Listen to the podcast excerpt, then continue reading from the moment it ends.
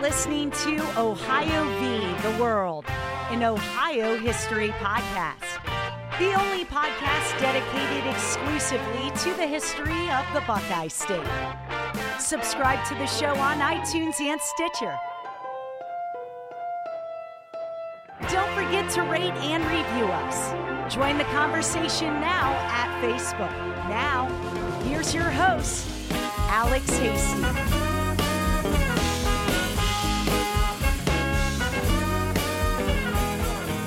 Welcome back, everybody. It's episode 12, Ohio versus First Ladies. Today we'll be talking about the lives of the eight wives of Ohio's presidents and also some other famous First Ladies and moments uh, that have crafted and molded this public role of the First Lady.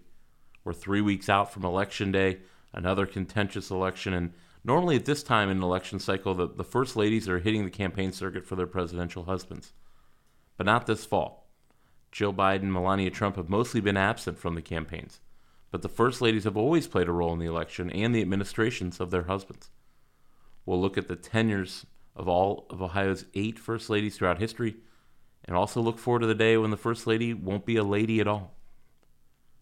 We travel to Canton, Ohio today to the National First Ladies Library and Historic Site, and we speak with the CEO, Jennifer Highfield Had an awesome chat. You can go to firstladies.org to learn more about this great site in downtown Canton.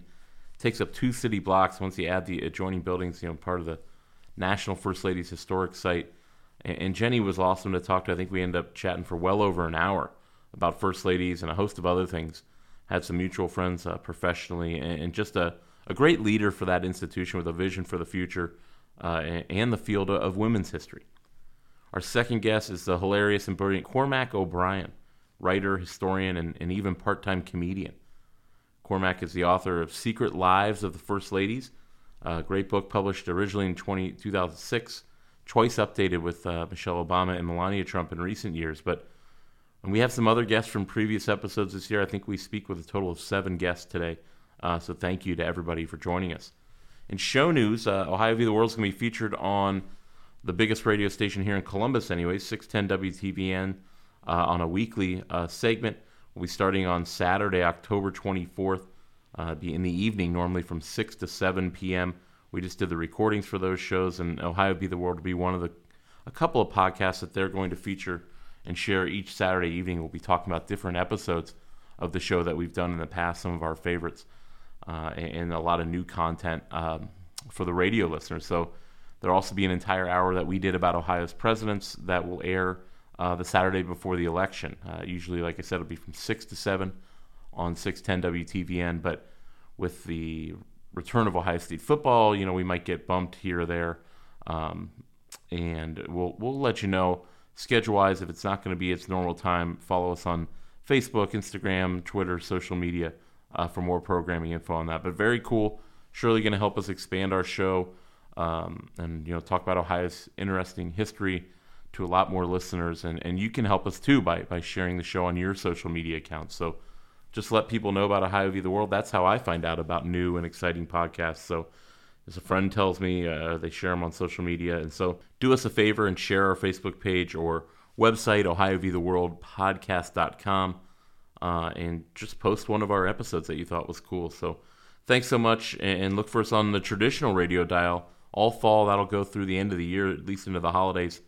Uh, and 610 has a huge reach across the entire state, so check out on your car radio um, and see if you can hear 610 WTVN and you can hear some new content for the old school AM radio audience.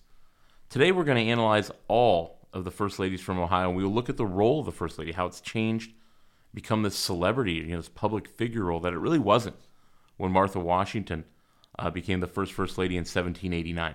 First Ladies are really universally very popular among the American people. Laura Bush had an 80% approval rating in 2006 when her husband and the Republicans were getting trounced in the in the midterms. Uh, Michelle Obama has a 91% approval rating among Democrats, a 60% approval rating nationally, uh, and 60% these days is pretty high in these highly partisan times. Uh, also, check out, uh, speaking of Michelle Obama, CNN's new series, uh, First Ladies, just started last Sunday. Uh, they had an episode about Michelle Obama. It's a six part series on, on different first ladies on Sunday nights. So, only two episodes left in season five Ohio and the presidency. Thanks so much for listening, guys, this election season. Let's get started. It's episode 12 Ohio versus First Ladies.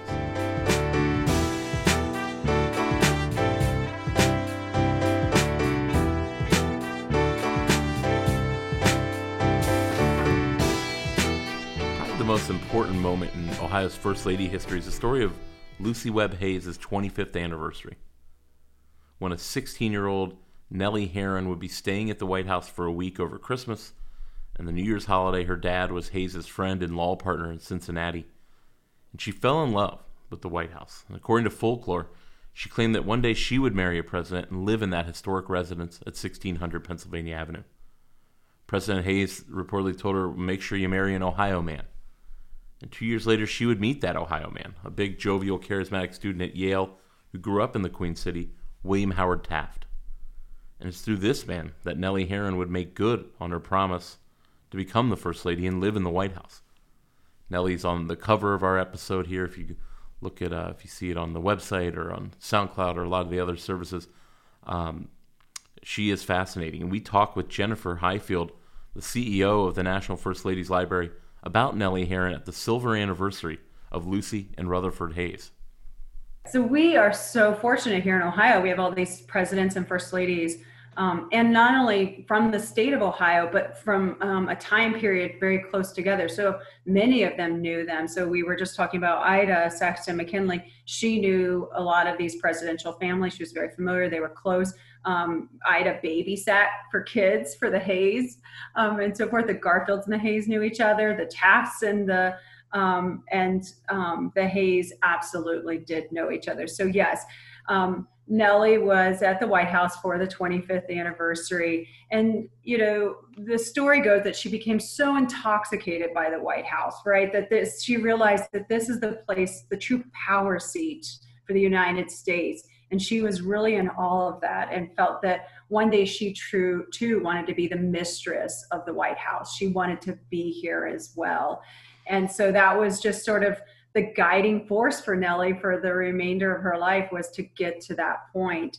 And of course, down the road, she meets good old William Howard Taft, and um, and she, you know, um, saw that he had interest, he had the ability, and um, and she definitely, like many other women who were in her position, pushed her husband to um, to this place of of you know you know climbing the political ladder all the way yeah. to presidency. So you know Nellie you know that's the way the story goes I, I, do believe some of that because nellie was driven she was a very um, influential woman again in cincinnati um, you know, there's I love Nellie because Nellie had spunk and spitfire. There's all of these really amazing anecdotal stories about Nellie and her young her youth and and how she grew up in that community and um, and I think she carried that all the way through her life. She just you know had this this gumption and this get up and go sort of tenacity about her that not only forced was a force to be reckoned with in her community, but in her household as well. So we do like to think of Nellie in that way. I don't know that she necessarily is the first, but she's the she's one of several who um, who take great advantage of of where their husband can take not only themselves but but them as well. Our second guest this episode is Cormac O'Brien, writer, historian, and author of the book Secret Lives of the First Ladies. There's a link in the show notes to buy it. I, I have the paperback I listened to it again last month on Audible. Uh, it's funny, informative, and by far the best First Ladies book I've read, and I've read a few. Uh, while listening to the book, I noticed that one of his longest chapters is of our cover girl, Nellie Taft. She's like a turn of the century kind of Claire Underwood from House of Cards, pushing her husband to the highest office in the land. But Nellie, she had an even tougher job, and that she had a reluctant and, and really an honest to a fault subject in her husband, Will Taft.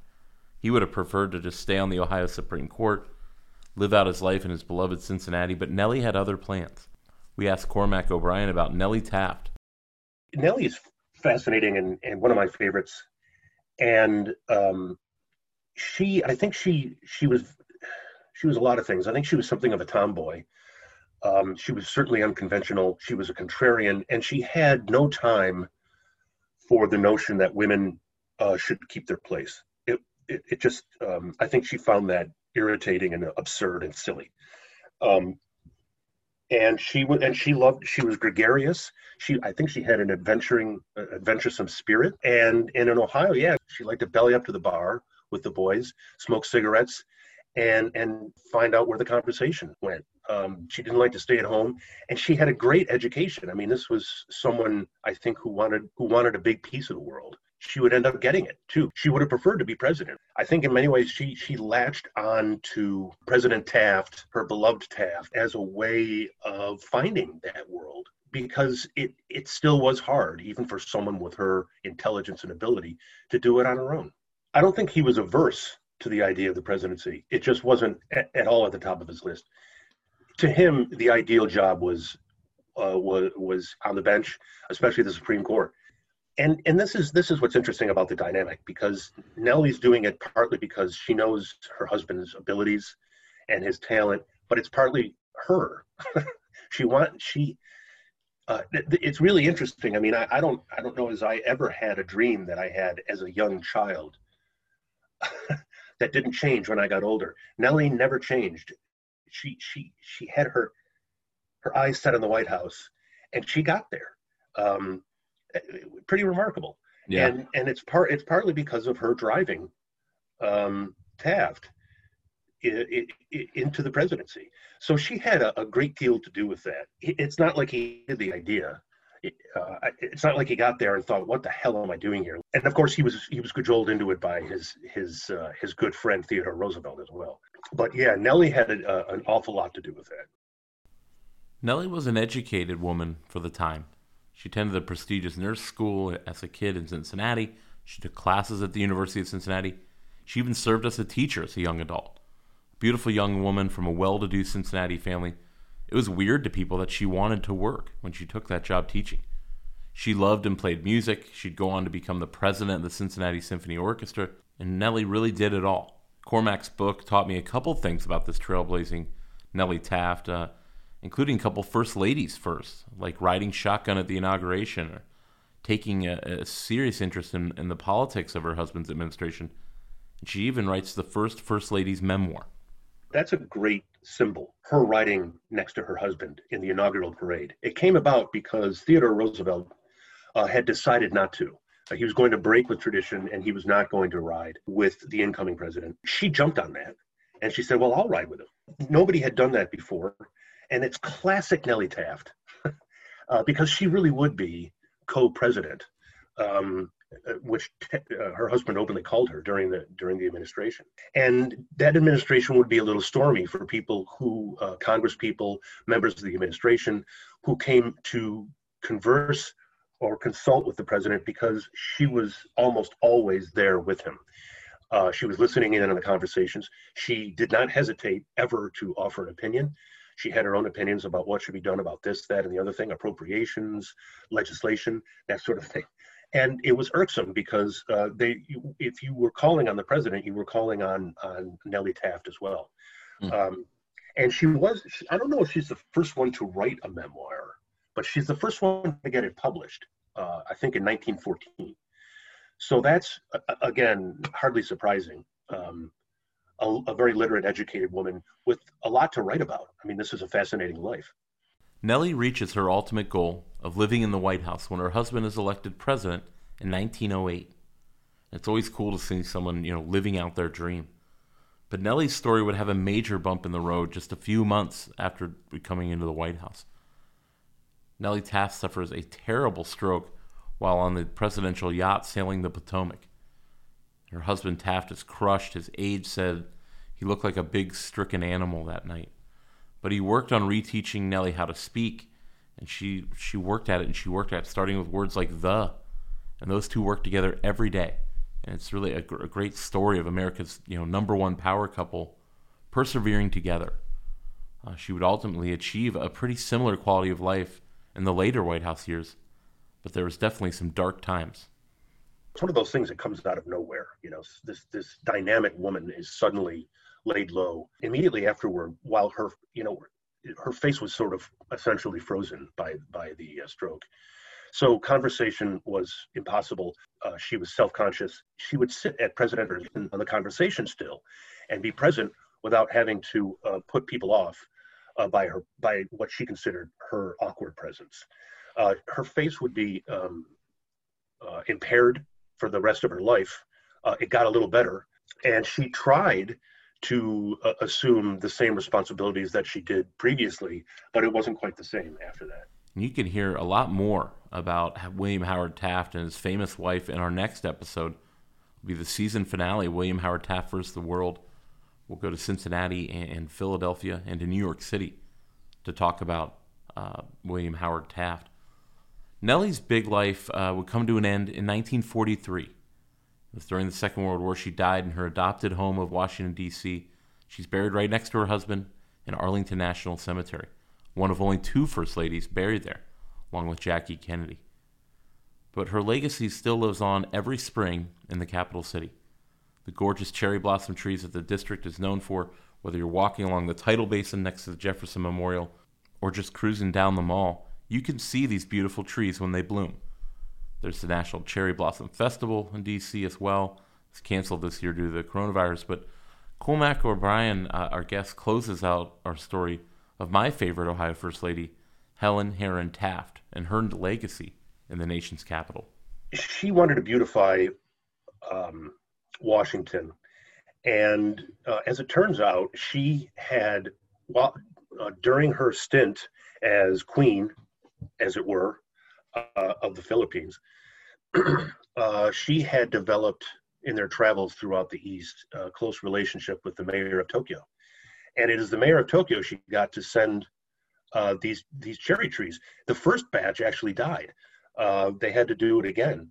But we have Nellie Taft and her relationship to um, to the Japanese uh, for the cherry trees that festoon Washington to this day. It, it, it's an iconic element of the capital, and we have Nellie Taft to thank for that. Our second Ohio First Lady, it was the woman who occupied the White House when Nellie Taft made her visit to her future home in uh, 1877. And that was Lucy Webb Hayes, a native of Chillicothe.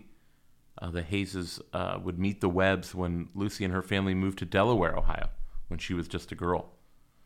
She went to Cincinnati Wesleyan Female College, very famous uh, old school down there, when she was reintroduced to Rudd Hayes, and they began dating.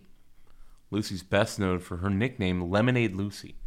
She was a temperance advocate and instituted her rule her ban on drinking at the White House when they lived there from 1877 to 1881. Cormac O'Brien tells us of the origin of this name, Lemonade Lucy, and the one time that they did serve alcohol in the White House. The consensus is that there is no evidence of people writing Lemonade Lucy until after her term. Um, but she was she was not a member of, of the Women's Temperance Union, which she considered a dangerous political organization. But she herself was a teetotaler. Uh, she didn't necessarily mind people who enjoyed alcohol in moderation once in a while. She didn't judge that, but she was someone who personally believed that teetotalism um, was a way to go. Um, and uh, her husband was the same. Consequently, they banned uh, alcohol during their administration, and that was a, that was funny to the, the American public at the time, which um, granted, the temperance movement was gaining steam, but this was still a, a, a drinking culture, which is one of the reasons that temperance was gaining steam. Um, so they were mocked openly uh, by the press, pretty pilloried, pretty brutally about the whole thing. And there was even a um, there was a tavern uh, up the street from them uh, that was called the Last Chance.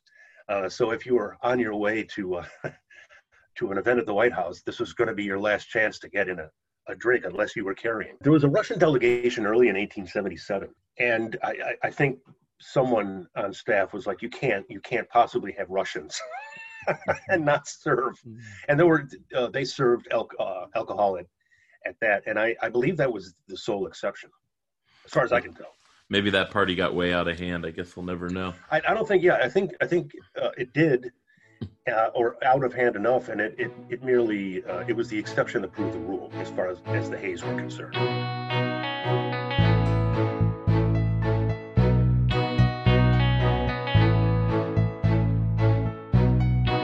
Jenny Highfield rejoins us to talk about the second most famous family from Canton, Ohio. Besides the McKinleys, uh, there was the Saxtons.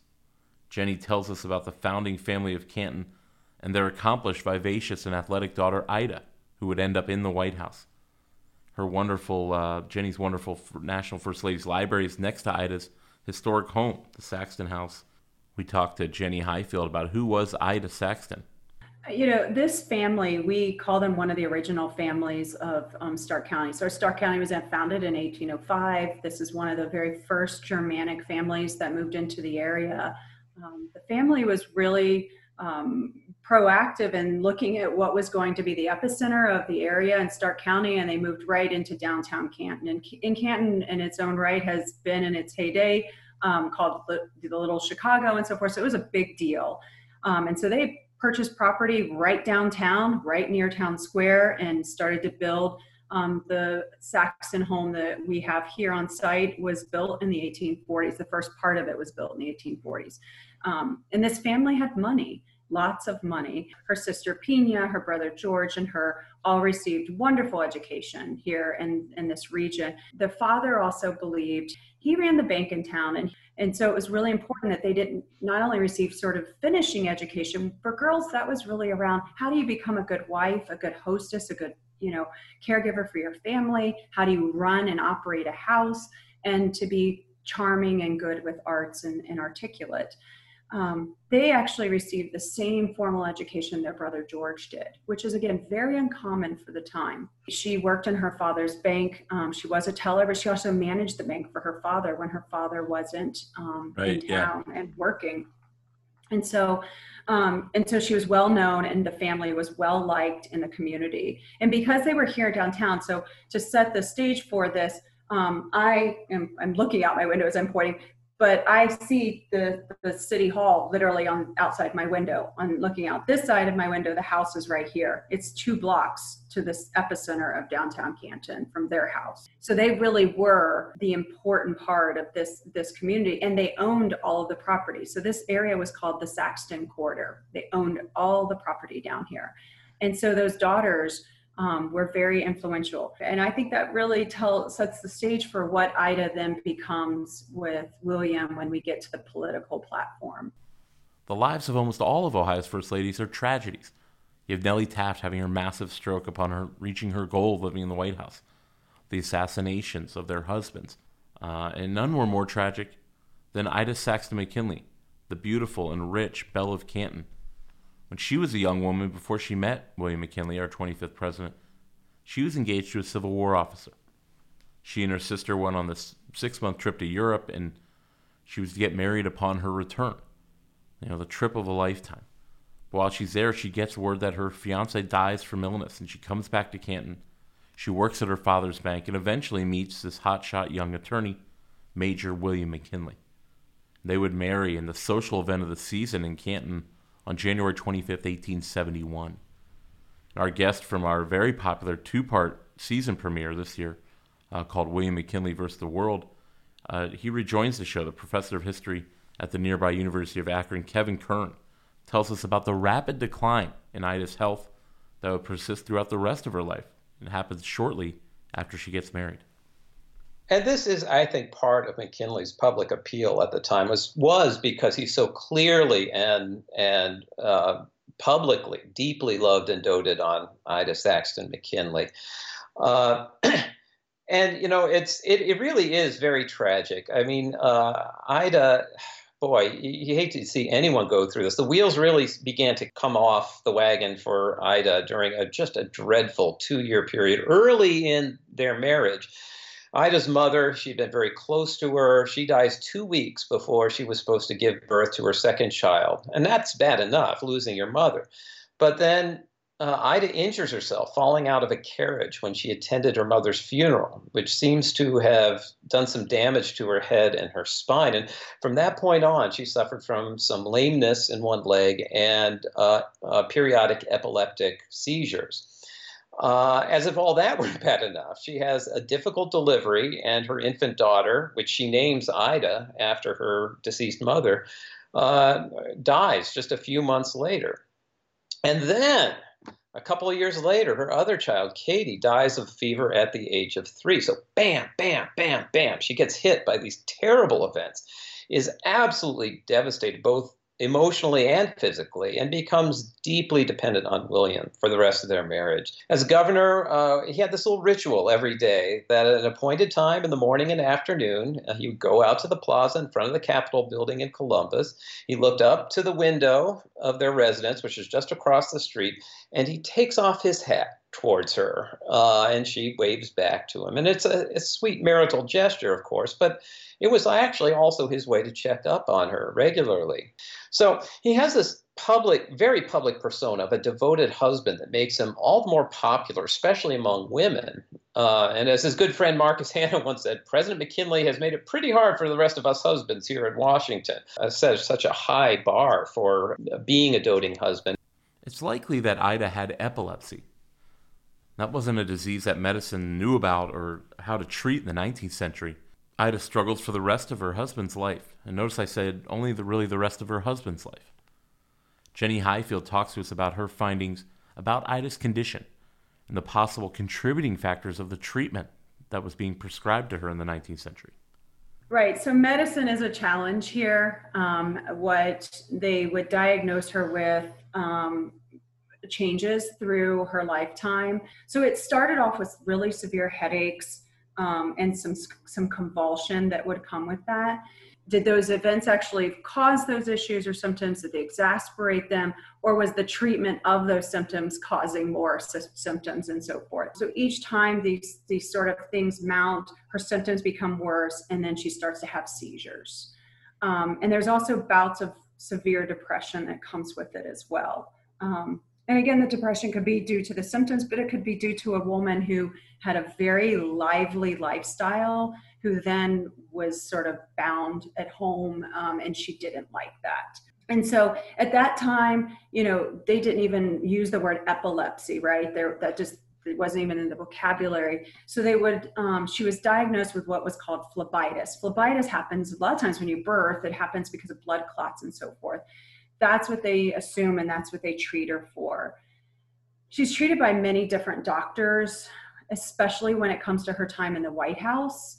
Um, the doctor who was treating her there, um, when we look back at the records, there's a clear dis- there's a clear desire to control her symptoms because they're worried about the her appearance. Yeah. They're worried about what that would look like. And like I said, Ida did not want to just sit back in the background and do nothing. She wanted to be vibrant. She wanted to be part of what was going on. And so in order to do that, they started medicating her more and more. And we and we can actually physically demonstrate this to you because the clothing she wore prior to her going in the White House and the clothing she wore when she was in the White House, her waistline shrinks to literally this big. I, I can almost wrap my hands around her waistline.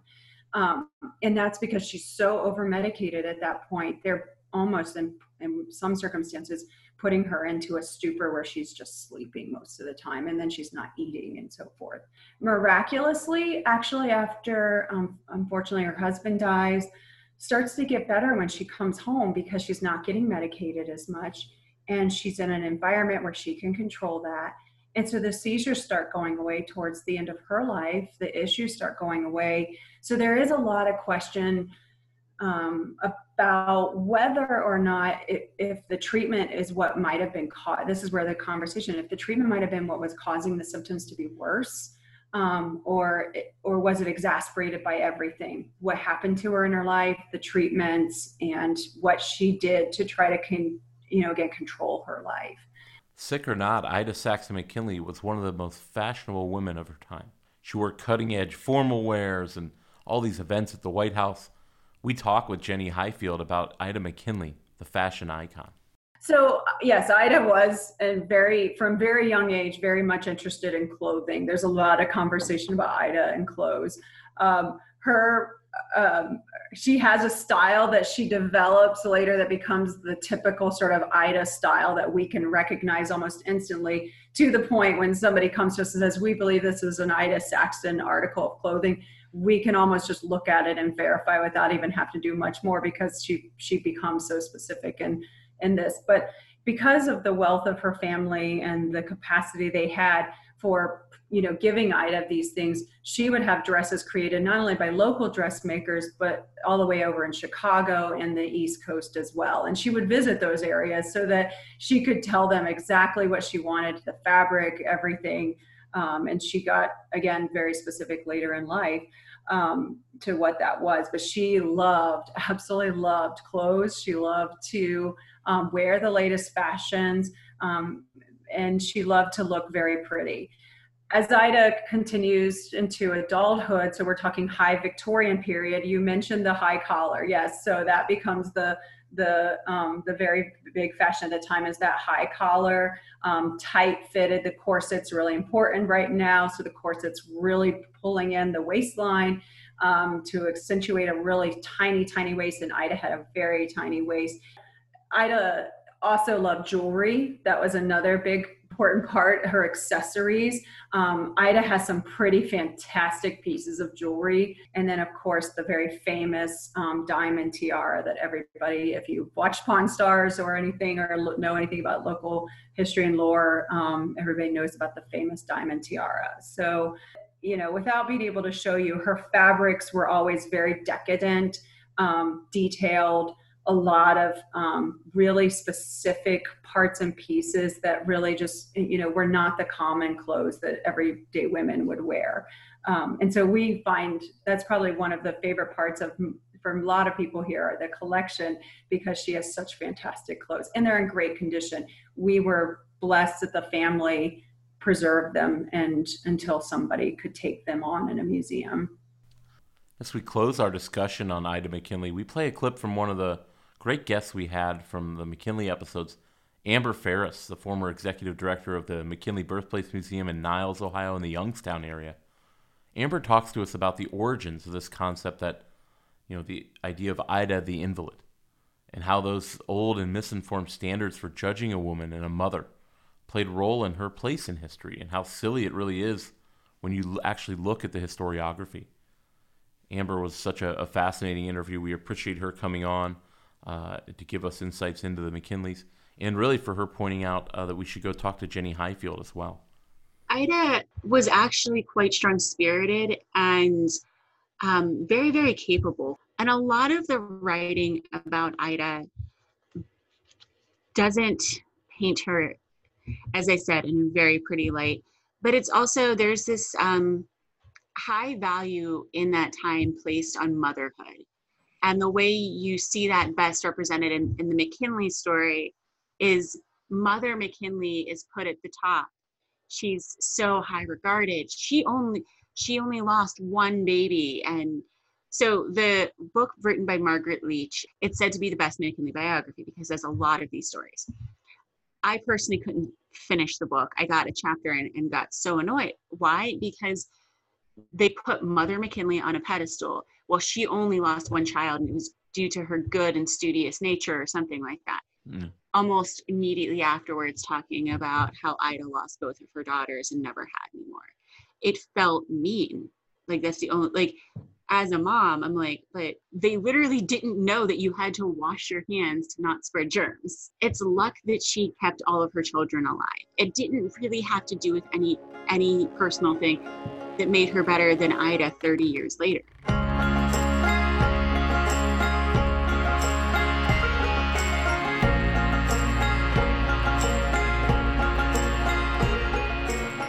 Cormac O'Brien joins us again, and, and go to his website, uh, Cormac, C O R M A C, O'Brien.com, and, and buy his excellent book, Secret Lives of the First Ladies. Uh, and you can buy that again. There's a link in the show notes.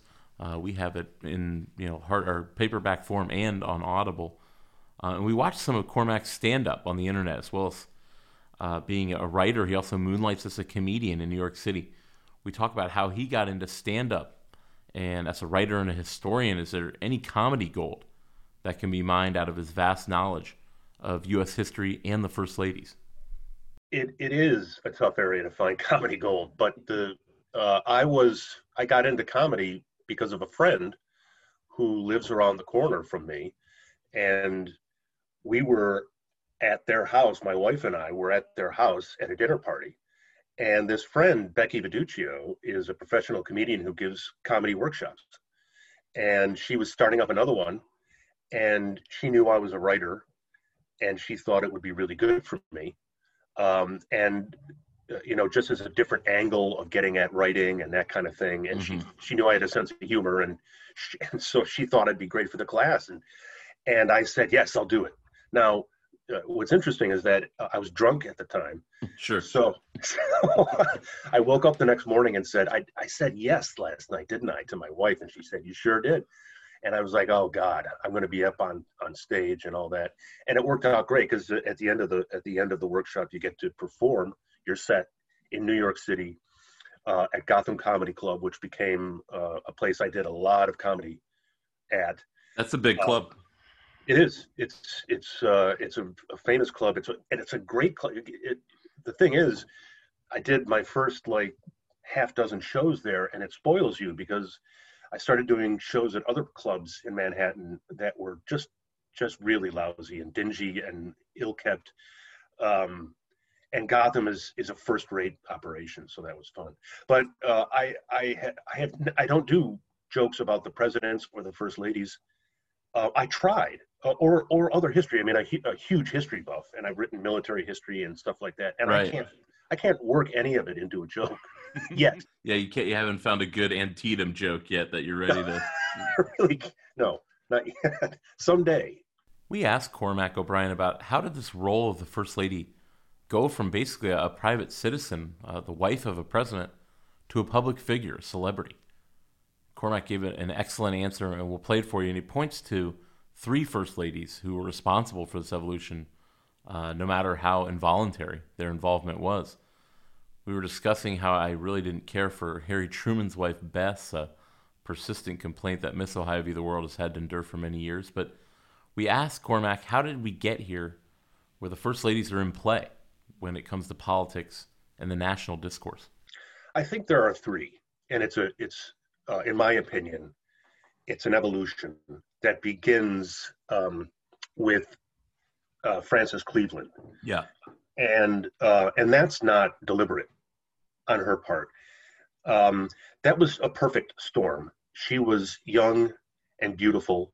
She was marrying a, a bachelor president in the White House, first White House wedding.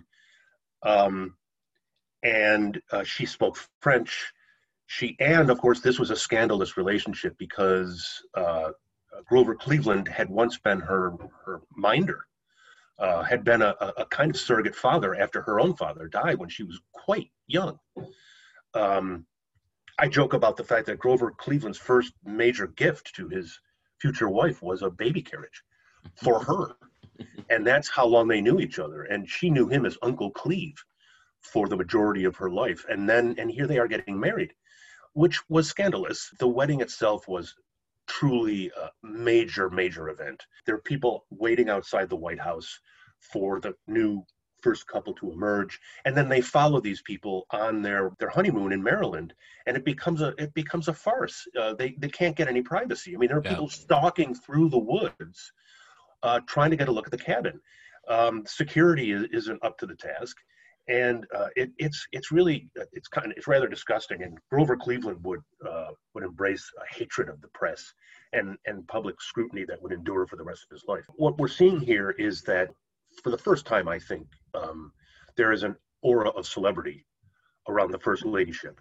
What what happens, I think, next is Edie Roosevelt, Theodore Roosevelt's wife, Edie, uh, is keenly aware of the fact that um, with the emergence of this imperial presidency and the familiarity that people are starting to have with the first family, that there there needs to be control about the messaging, and she's the first one to get staff on uh, the public dime, and most of it is to control number one photography, which is a huge deal at the time. So images of the president, the first lady, and the first family are very carefully controlled uh, she's a real Nazi about this, and she she brings the hammer down uh, when it comes to anything that's uh, you know any kind of paparazzi that is not invited. She's controlling the household in a way that previous first ladies never had an opportunity to do. And it's, again, this growing awareness that uh, the first lady has a job to do. And then finally, I think, of course, it's it's the other Roosevelt, Eleanor. And I think what she does is look at this as an opportunity. She's going to be in the public light anyway. Why not do something with it? And she was a doer anyway. She had a call to service, very much like her her husband. It's something I think they shared. They they believe that they came from uh, from a very privileged background. Uh, they were American elites. They had the best education money could buy, um, and they had uh, they had leverage uh, as American aristocrats. So put it to work, and uh, and she looks at it now. I mean, her, her her work was so furious, both on behalf of her own causes as well as her husband's, that uh, it, it became obvious that um, it was hard for women coming after her, even your beloved Bess Truman, to just sit back and do nothing, although Bess tried. And then I think I think you, you brought up the, the, the major point during all of this is is that it's public scrutiny. The 24 hour news cycle that was perhaps an inevitable culmination of of the way media had been working for decades uh, has made it um, impossible for anyone in the in the White House to truly hide and and just be an ordinary person.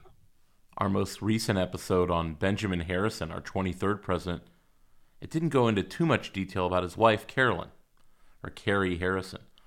But after reading Cormac's book, we learned that Carolyn Harrison from Southwest Ohio she was a pioneer when it came to being a politically active First Lady. Very underrated uh, in advancing the cause of American women during her years in office. She doesn't get credit for it, but that's why we have Ohio v. the World to point out these forgotten points in Ohio and American history. Whether uh, as the first president of the Daughters of the American Revolution, right. or by donating to uh, all female colleges, this is a this is a way that she can use the first ladyship to forward the, uh, the cause of women around the country. That makes her a very important person, I think, because uh, I think she made a difference. And she was the first, again, to, to use the White House to launch that kind of campaign. And I think she deserves to be remembered for that.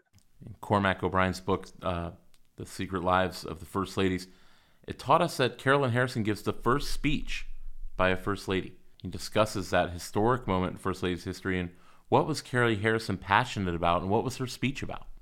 It's as the first president of the New Daughters of the American Revolution, which she looks at as kind of a women's um, a women's liberation ideal. That, that's really an anachronistic term, but a suffragist uh, movement and a, an organization that can advance uh, the, the cause of women, and in, in part by reminding women and Americans in general about the role that women have played throughout American history, going back to the American Revolution, whether it's Martha Washington or other women who, who, who have, you know, uh, borne just as much responsibility as their men uh, throughout uh, the nation's history.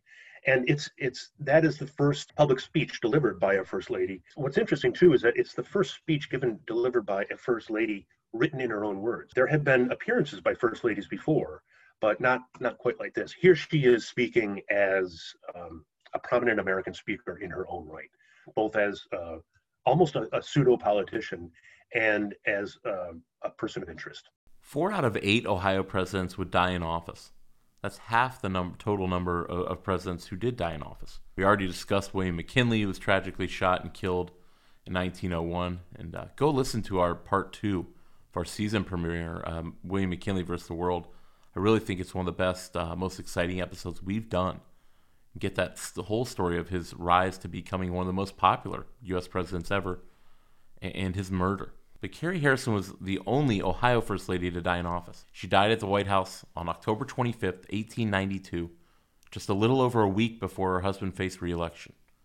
She's one of three First Ladies to die in office, the last being in 1914, when Ellen Wilson died. Uh, the first was Letitia Tyler in 1842. Both of the other presidents remarried while in office to younger women.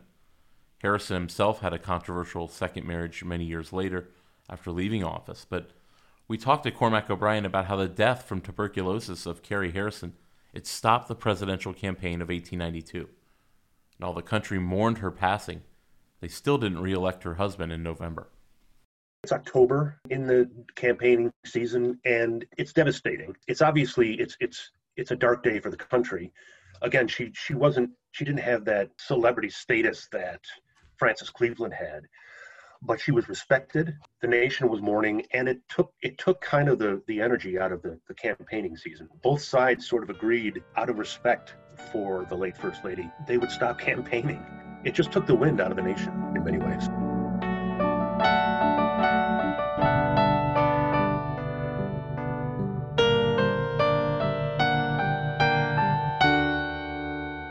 The original Ohio First Lady was born before the Declaration of Independence. Anna Symmes was born in 1775, and she's one of only two First Ladies to never live in the White House.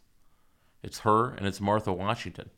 Martha's got a good excuse. The White House didn't exist when her husband was president. Uh, but Anna Symmes's husband, William Henry Harrison, died just a month into his office. Uh, we did an episode, William Henry Harrison versus the World. You can go back and listen to that one uh, from earlier this summer. But she never wanted him to be president. Anna Symmes wanted them to just enjoy their retirement. William Henry Harrison was the oldest president ever elected for up until the 1980s. And she just wanted them to enjoy their, their time together on the Ohio River at their property in North Bend, Ohio, just west of Cincinnati. We spoke with Harrison expert and historian Jerry Landry, the host of the Presidencies podcast, and also the host of How We Found Him, his hosting of the old podcast, the William Henry Harrison podcast. We asked him about the first Ohio First Lady. Yeah, so Anna Symmes, um, she didn't make it to to the White House. Her father, um, John Cleves, he had been Chief Justice of the New Jersey Supreme Court. He had served in the Continental Congress. But then, like many people, he decided to try his hand out west. And so he moved himself and his family to what was then the Northwest Territory. And it was in that, that area that's now um, the Cincinnati area. Anna was actually well educated for a woman at the time. In terms of the pre-Civil War First Lady, she was actually, you know, the most well educated. She married William Henry Harrison when she was 20. Her father was actually opposed. They were a bit sneaky. They waited until her father was out of town on business, and that's when they got married. They ended up having 10 children. She really didn't want Harrison to run for president in 1840. She ended up being, and is still to this date, the oldest woman to become first lady. She wanted them to just be able to retire, live out the rest of their lives in North Bend, you know, have a nice, quiet retirement. Of course, he ended up becoming president. Well, he ended up passing away. She did not make it to DC. Our second Ohio president was one of the most famous people of the entire 19th century. Talk about Ulysses S. Grant, the hero of the Union Army in the Civil War. His wife, Julia Dent Grant, was not an Ohioan. She was from Missouri.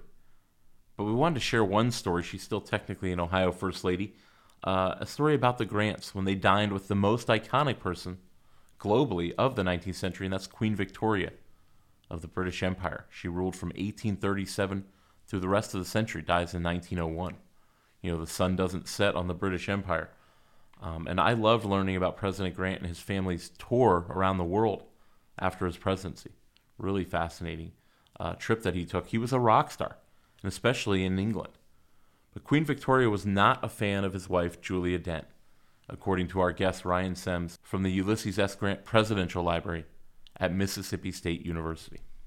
The Grants get invited to dinner with Queen Victoria. They have their son, Jesse, with them, their youngest son, Jesse and Jesse is not invited to the dinner. Mrs. Grant kind of throws a fit. Jesse has been invited to dine with, I believe the phrase is the household. Mrs. Grant thinks that means the staff. I think the household are some of the lower lords or something like you know. I, I don't. I don't. Still know. a nice dinner. it's still a very nice dinner, um, but not with Queen Victoria. Julia goes to to President Grant and says, have you heard about this? That Jesse's not invited, and of course Grant says he can have his place at the dinner because he doesn't care. He doesn't want to. Um, he, he does not care about these things at all. Finally, one of the protocol officers goes to Victoria and tells her that Mrs. Grant is is upset that Jesse has not been invited, and Queen Victoria in magnanimity says Jesse can come to dinner. So they go to dinner. In Queen Victoria's diaries, which God bless her, she also keeps excellent diaries. Uh, she writes about just in one small entry that the dinner that night, and she says uh, had a lovely, had a fine dinner with the former American president. He was fine enough in that brusque American way. Um, she goes, but his wife, oh, how she dotes on her child. It was so vulgar. She pets him on the head and calls him her little puppy. It was it was disgusting or something like that. So she Queen Victoria just was not a fan of Julia and the way she doted on Jesse. I think what happened is once Jesse got there, Julia needed to show how impressive Jesse was to Queen Victoria. And so she was trying to like show out and show him off. Um, and Victoria was just basically just like he's here he should just sit at the other end of the table. I don't i don't care that he's here. But julia was just trying to show him off to the queen and the queen just didn't care. Uh, grant you know just sat there quietly and smoked his cigar. And i'm super proud of our third episode this season when we discussed the rise and tragic death of james garfield. Go listen to that one. But one of our guests was todd arrington the site manager of the james garfield presidential historic site in mentor ohio he just released a book, uh, The Last Lincoln Republican, about Garfield's 1880 election. Uh, really looking forward to reading that, just came out. Todd spoke with us about Garfield's wife, Lucretia Rudolph, a few months back. They met as college students at what was called the Western Reserve Eclectic Institute, which is now Hiram College in Hiram, Ohio.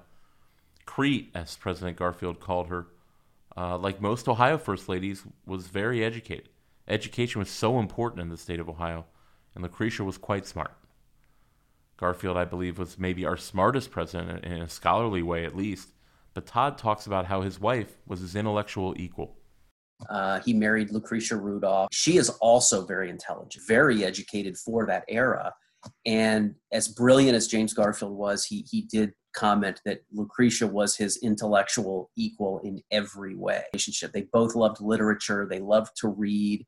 Uh, they read to themselves and to each other and to their children. And so I, I think that's really my favorite thing about Garfield's sort of intellectual life is that he had someone to share it with who he viewed as as purely as an equal and, and they were able to kind of pursue those those things that they really loved and, and cared about and, and wanted to know more about with each other and then on with their children as well.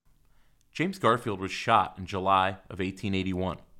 In his first year in office, he lingered there for months before dying, and Lucretia Garfield was right there by his side in the White House as his doctor's malpractice slowly killed the president. She grew in esteem with the American people as the devoted wife during these trying months. Jenny Highfield mentions how Crete was appalled by the lack of equal pay for equal work uh, for the nurses, for her husband's female nurses, when compared to their male counterparts. Lucretia Garfield decided to do something about it. There's this really amazing letter that Garfield wrote.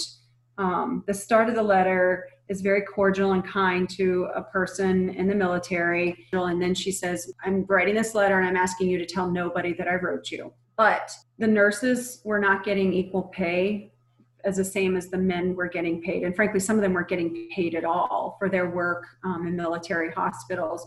And she felt that that was an egregious issue that was not being addressed by anyone but had to be addressed. And more importantly it hit home for her when when it was dealing with her own husband and her own family. And she just was shocked and appalled to learn this information. And so she wanted to do something about it. And then it changed. They did do something about it. So her letter made a difference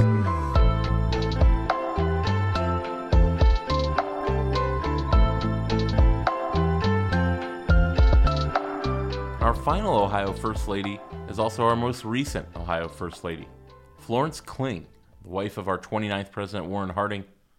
Uh, we discussed the dynamics of this complicated marriage and Warren's well documented affairs in our episode, episode 9, uh, Warren Harding versus the World. But Florence was from Marion, Ohio as well, uh, just like her husband. Uh, but she ran the show. Florence was super involved in the business side of her husband's newspaper, the Marion Star, and in promoting her husband's political career from a state senator in Ohio all the way to the White House. Florence was our first divorced First Lady. Uh, uh, only Betty Ford to this day, I believe, was divorced. It's not a big deal now, but it certainly was in the early 20th century. But Florence was a force of nature, Jenny Highfield tells us about the Duchess. So the Duchess was actually a nickname that her husband gave her. It was um, he just felt like she was energetic, strong-willed, and it befitted her. Um, it wasn't necessarily a, a, a, negative thing. It wasn't meant to be a negative thing, though I know there are many who use it as sort of a negative connotation for Florence. Um, you know, Florence is a very interesting woman. Um, she grows up again she's um, grows up in a household that has a lot of influence in their community that has um, money but florence is again she's strong-willed she's popular she has the ability and she wants to make um, a place for herself in the world. And she knew that that was going to be a challenge because she was a woman. And so she did everything she could to to make that happen. She was um, with a man and had a son um, early on in her life. Um, that fell apart after she gave birth to her son.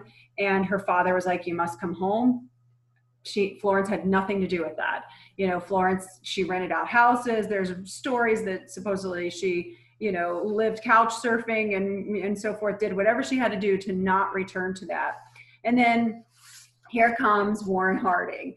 And Warren eh, loved that spunk and tenacity that she had and really um, felt like she could be an equal partner to them. Now, you know, there was some consternation, I think, in their relationship because of that sometimes. And um, and I think that, you know, goes into um, sometimes how Florence would really focus on her goals and I think less on um, the goals of her husband, despite always saying that, you know, my only hobby is my husband. I feel like when she says that, yes, because she's supporting him in every way she can so that he can continue to climb um, this political ladder. But I think in doing so, it's helping her. It's helping her climb a ladder to be able to do more um, in her um, in her own way.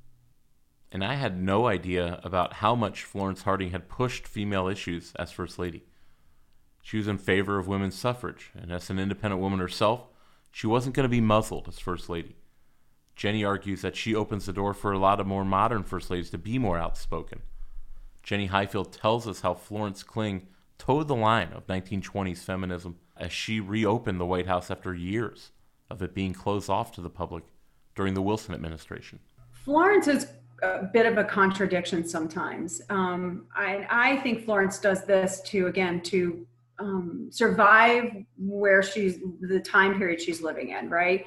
So, you know, she would come out and say that, you know, my only real hobby is my husband. And she would talk about her amazing cooking skills and how wonderful of a housekeeper she was and how she would dote on him. And her whole life was about this sort of domestic side. Right. We know that wasn't the truth with her. She's working every day in a job. She's, you know, supporting her husband's political career in every way that she can. And on the other side of that, she insists on be call, being called Florence Kling Harding. She wanted her maiden name included. She wanted her identity. She wouldn't wear her wedding ring. And, you know, in that time period, that's a big deal. I don't wear my wedding ring now, but nobody would question that. In that time period, that would lead to a lot of questions. Um, so I do think that Florence um, tried to play both sides to keep sort of the peace and to be able to do and influence the things that influence she could influence. You have to imagine though, being a feminist and supporting things like suffrage and equal employment doesn't always help your spouse's political career, especially during this time period. And so you see this with many first ladies in this time period of, of having to quietly show support to feminist ideas um, or women's rights in a way that didn't wouldn't upset the apple cart of the yeah. political side of their lifestyle. And um, and florence absolutely did so. You know she um, she focused on women's activities and women's achievements she was the she hosted the first all women's tennis tournament at the white house. Um, she hosted marie curie at the white house you know how much she supported the girl scouts that was really important to her today we might not see that as a sort of a feminist suffrage support but that really was because that was supporting young women and become and blossoming into these beautiful bold vibrant women who would go out and do things in their own community. Um, she did, was a member of the League of Women Voters and the National Women's Party. She she so she did. She supported all of these things, and then on the same token, she's supporting the veterans for wounded veterans soldiers, and she's supporting the Veterans Bureau. And, and Florence does a lot during her her time in the White House. You know, she brought back the egg roll um, which seems again frivolous. It's a little thing, but it's about bringing the community back to the White House. She starts opening the White House for tours again, letting people back into the institution, trying to create this um, atmosphere of transparency. Um, she would do photo ops, which a lot of her predecessors would not do. They, you know, again, they stayed in the background. It wasn't a place for them. Um, she would do impromptu speeches and so forth. Florence really you know, Katie Sibley talks a lot about Katie Sibley is a really famous First Ladies yeah. um, historian. Katie talks a lot about Florence Harding because she really feels that Florence is truly one of the more modern First Ladies um, to really take that role to a new level, to a new political partner level with their husband, and opens the doors for um, many other first ladies to do a lot of amazing things. It's just unfortunate in the aftermath of their time in the White House, Florence has a lot of negativity that surrounds her. The National First Ladies Library and Historic Site, awesome place uh, in downtown Canton. We implore you to go visit Jenny and her team over there. Uh, you'll need, though, first to go to firstladies.org to follow, you know, when exactly they're going to reopen. It's just a, a great and important history museum here in the Buckeye State. They always have great exhibits, including one right now that discusses one of our favorite Ohio historical figures, Victoria Woodhull, the first woman to run for president. We've talked about her. She had her own episode back in season one. Uh, we talked about her this season in our Ohio versus the Contenders episode seven. But we talked to Jenny Highfield, the CEO, uh, about the library and the historic site and about running a history museum during the COVID pandemic. So the site started with the Saxton McKinley House, um, and that and a garden space that's there as well. That all the original property that belonged to the Saxtons. Um, we started with the renovation of that property and restoring of that property. And frankly, the beginning of it was just for office space. Our organization never intended to be a historic site for people to visit. We intended to be a place where research for feminist topics, the first ladies could all be done and then that could be shared with the world. But we had a responsibility to restore this house. Not only was it important because it's the home of a first lady, it's the home of a first lady from birth to death. And she lived there, it was her house. Um, and that's very unique. That's it's the only one in the world. And so we started the process of restoration. And while we were doing that, um, on the next city block, we acquired another historic building that actually was owned by the family. It was a it's a bank building that became our research institute, our library, and then um, over time, it started to include different exhibits of all the artifacts that we started to collect. As we started collecting artifacts for the house from private collectors, donors, Washington and Smithsonian and so forth, we started getting other First Lady artifacts. People are like, well, we have this other stuff that we don't know what to do with because there's no institution that is responsible for the collection of First Ladies' information and artifacts. And so we still to this day get parts and pieces of things because even presidential libraries are like, we're really responsible for the president. That's why we are a presidential library. Right. What do we do with this stuff? So we do operate on, then on two city blocks, um, which is, a, is very unique. In the midst of all of that work, uh, we became partners and we became a National Historic Site and became partners with the National Park Service. So we are a National Park Service site as well. They're wonderful partners here with us. Um, and you will see rangers, National Park Service rangers, when you come on property. Um, so it provides us with a really wonderful connection to um, to a, a, great institution and across the nation. As far as the pandemic, that does make it hard. Um, so we are we we like many other cultural institutions. Um, really we're sort of um, had to rethink everything about what we do how we do it and what that looks like um, for us so our research education center is open we have multiple exhibits in that in that center for guests to see those exhibits do change a minimum of, of two to three times a year. We change those exhibits out um, because we can't possibly keep, we have to keep rotating collection out and telling different stories. Right now, we have an exhibit up on First Ladies on the campaign trail talking about First Ladies who um, or support their husband on the pathway to becoming president. Cool. We, we have another exhibit that is um, an exhibit about women who run for president. We start with um, Victoria Woodhull, who's an Ohio woman who. Oh yeah. She's a she's a very unique story. I won't go into his Victoria's story, but she there's there's well worth a read for anybody interested. All the way up to we stop with Hillary Clinton. We don't go into the most recent election. Um, but that exhibit obviously continues to grow over time because one day we hope that there will be a female president. Mm-hmm. Um, so right now the house is not open. The house is very hard for us to socially dis- safely socially distance people and give them a good experience in the house at the same time. Um, and so we continue to evaluate that month to month. We're anxious to get the house back open. It, has been seven months now since it's closed. So, um, and it's a really beautiful part of the assets that are here that people get to enjoy and visit. It tells such a beautiful story.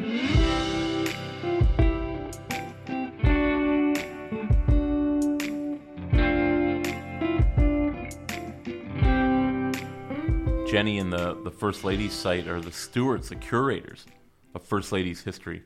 And they have so much cool stuff in their collection. Like I said, you'll you'll see that and interact with that if you make the trip to Canton. Again, check out firstladies.org uh, for more information about when they'll be open fully. But they're also a source for other museums for First Ladies objects and other pieces of presidential memorabilia all, all over the country. And Jenny tells us about one of those really cool collaborations that they're doing right now with the National Portraits Gallery in Washington, D.C., which is one of my favorite museums in, the entire capital. Probably the last piece that I particularly love, it's actually a piece right now that's up at ICA in Cleveland, and it's about to go to Washington, D.C., um, is Elizabeth Keckley's capelet she made for Mary Todd Lincoln. So, Elizabeth Keckley is an amazing um, uh, freed slave who started doing um, dressmaking work, seamstress work for Mary Todd Lincoln, and then they became very dear friends. Um, so it's an unlikely friendship. And for a woman who's trying to grapple um, with being a free slave and and um, and taking and a woman taking care of herself, and Mary Todd Lincoln at the end when her husband's dead and she's leaving the White House, and how this friendship goes through. Because Elizabeth Keckley is an African American woman, again, her history's gone, and most of her dresses and so forth are gone. So there's only very few remnants left of Keckley's history in the world, and we're fortunate to have one of those pieces. It's going to Washington, D.C. Um, we've been working with the National Portrait Gallery now for, gosh, it's been almost two years on the first, and I hope it's not the only ever, comprehensive exhibit of First Lady portraits. So, as you know, they have the Hall of Presidents there. Yeah. And one of the biggest questions they get asked on their response cards is why are there no portraits of First Ladies here? And so they're, they've put together an exhibit. Um, when they started putting it together, they thought, well, this should be easy, right? I mean, it's First Ladies, there's pictures everywhere. What they didn't realize is, is the thing we we're always touting, we are telling everybody about is that um, these their history is scattered to the wind. It's in private collections, it's in museums, it's all over the place, historical societies, and so forth. It's taken them this long to curate and collect and to get those pieces back um, to to put this exhibit together. So it's going to be a fantastic exhibit in Washington. It's supposed to open up the week after the election. Um, as you probably know, Washington is just starting to reopen some of the museums there. Um, so the hope is that this will be um, sort of the big opening, reopening exhibit for the National Portrait Gallery, um, and it'll go through March. So we're proud um, to work with them on this exhibit to get this exhibit put together. And more importantly, we're proud to send Elizabeth Cape so that that can be part of the story for Mary Todd Lincoln. Um, and more importantly, this African American woman who really deserves her story to be told as well.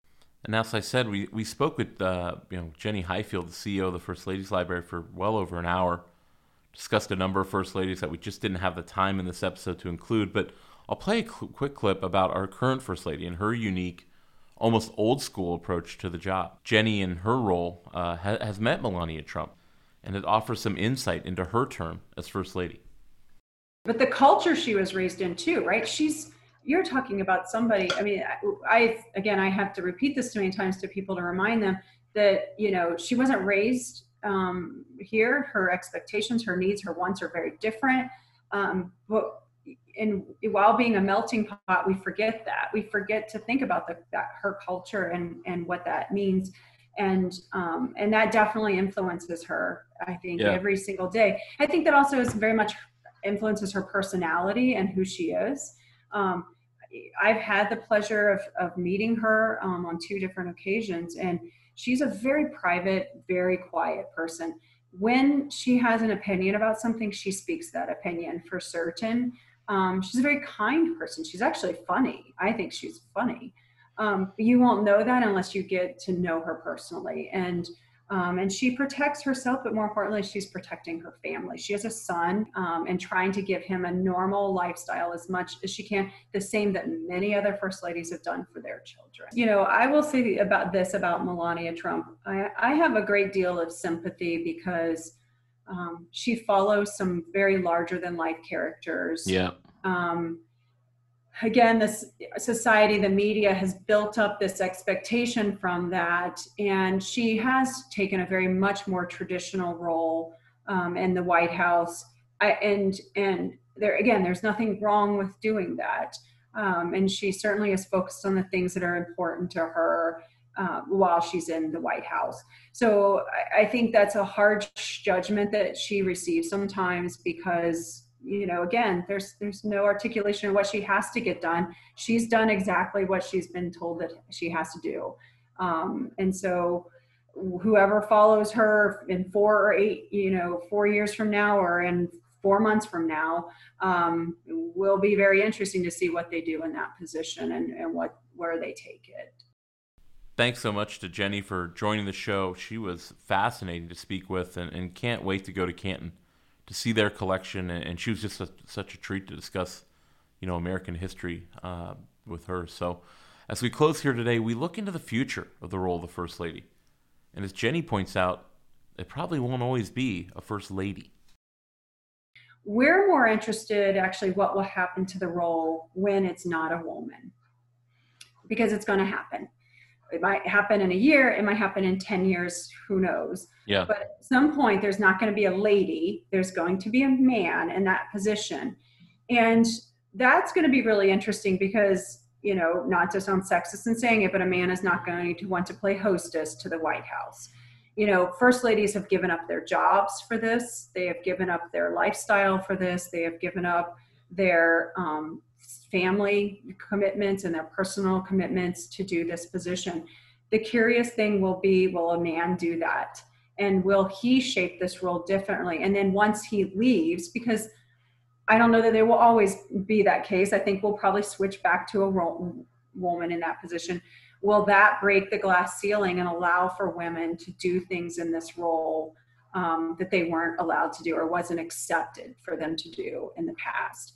Um, and many first ladies, and I'd say Hillary's probably the closest and more modern one, you know, who tried to continue down their career path and in what they wanted to accomplish and not give that up for what their husband's career was doing and and try to balance that right? And many women do that every day balancing their home life and their and their work life.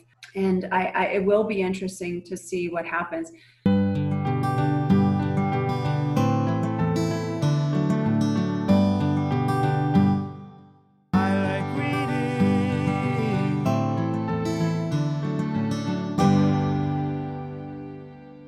book recommendation for this episode is our guest Cormac O'Brien's book, Secret Lives of the First Ladies Strange Stories and Shocking Trivia from Inside the White House. It's really a funny, informative book uh, and a look at all of our country's First Ladies. They all get a chapter. There's a link in the show notes to buy the book. It's also on Audible, like we said, for download if you do the whole books on tape thing, which, which I love to do when I'm driving. Uh, we were speaking to Cormac about writing this book.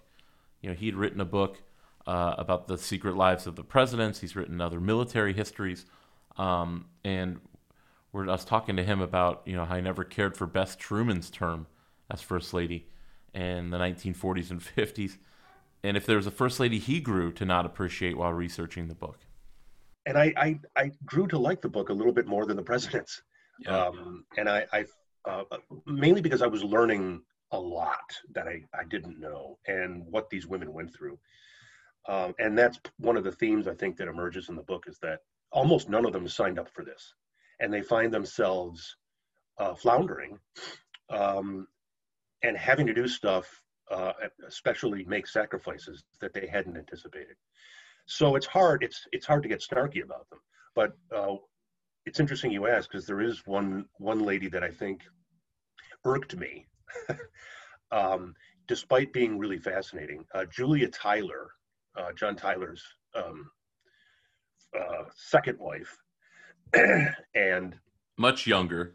much much much younger, one of our, our youngest first ladies.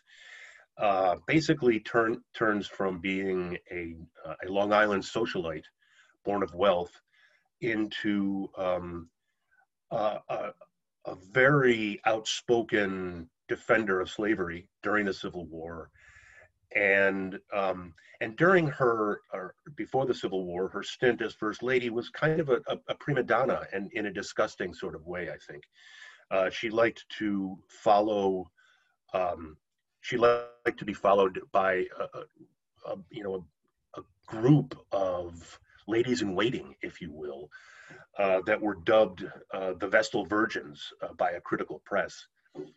Um, and that's that's how she rolled. Uh, and I, I think I think it was kind of tasteless in a way. It took about a year to write, um, and you know it, it's been updated several times. Right. And I think the first, the presidents came out in 2004, Okay. and this one came out so it would have been probably 2006 uh, and then it was updated again in 09 and we just updated it again with a brief chapter on melania uh, which hasn't been updated since but we may update it again in the in uh, in the future so we've been trying to keep up to date with with new administrations as we go That's really cool that, that you're able to update it and, and, and then it's the book almost has new life at that point. Very true very true Thanks to Cormac for joining us. We had such a great time with him chatting about Ohio's First Ladies and his great book, Secret Lives of the First Ladies. Make sure you pick that up.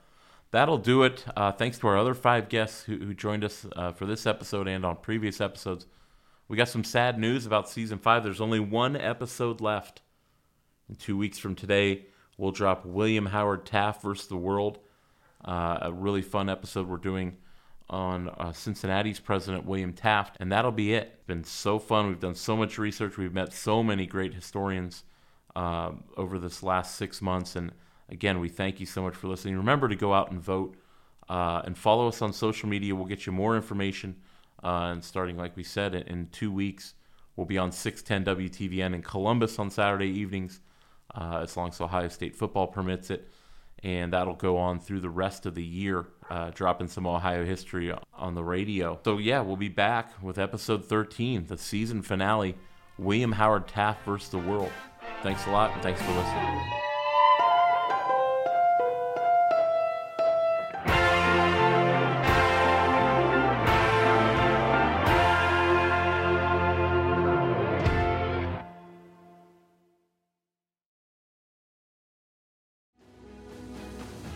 I'm Ken Harbaugh, host of the new Medal of Honor podcast from Evergreen Podcasts, brought to you in partnership with the National Medal of Honor Museum. In each three minute episode, we'll learn about a different service member who distinguished him or herself through an act of valor. We'll include stories from the Civil War to Iraq and Afghanistan, and from all branches of the military. We'll talk about service members who were overlooked for the medal at first due to their race or religion, and about those who were celebrated at the time. We'll hear stories of soldiers like Audie Murphy, future Hollywood star who mounted a burning tank to hold off German infantry in World War II. And people like Dr. Mary Edwards Walker, a Civil War Army doctor and the only woman to receive the Medal of Honor so far. Learn about these heroes and more wherever you get your podcasts.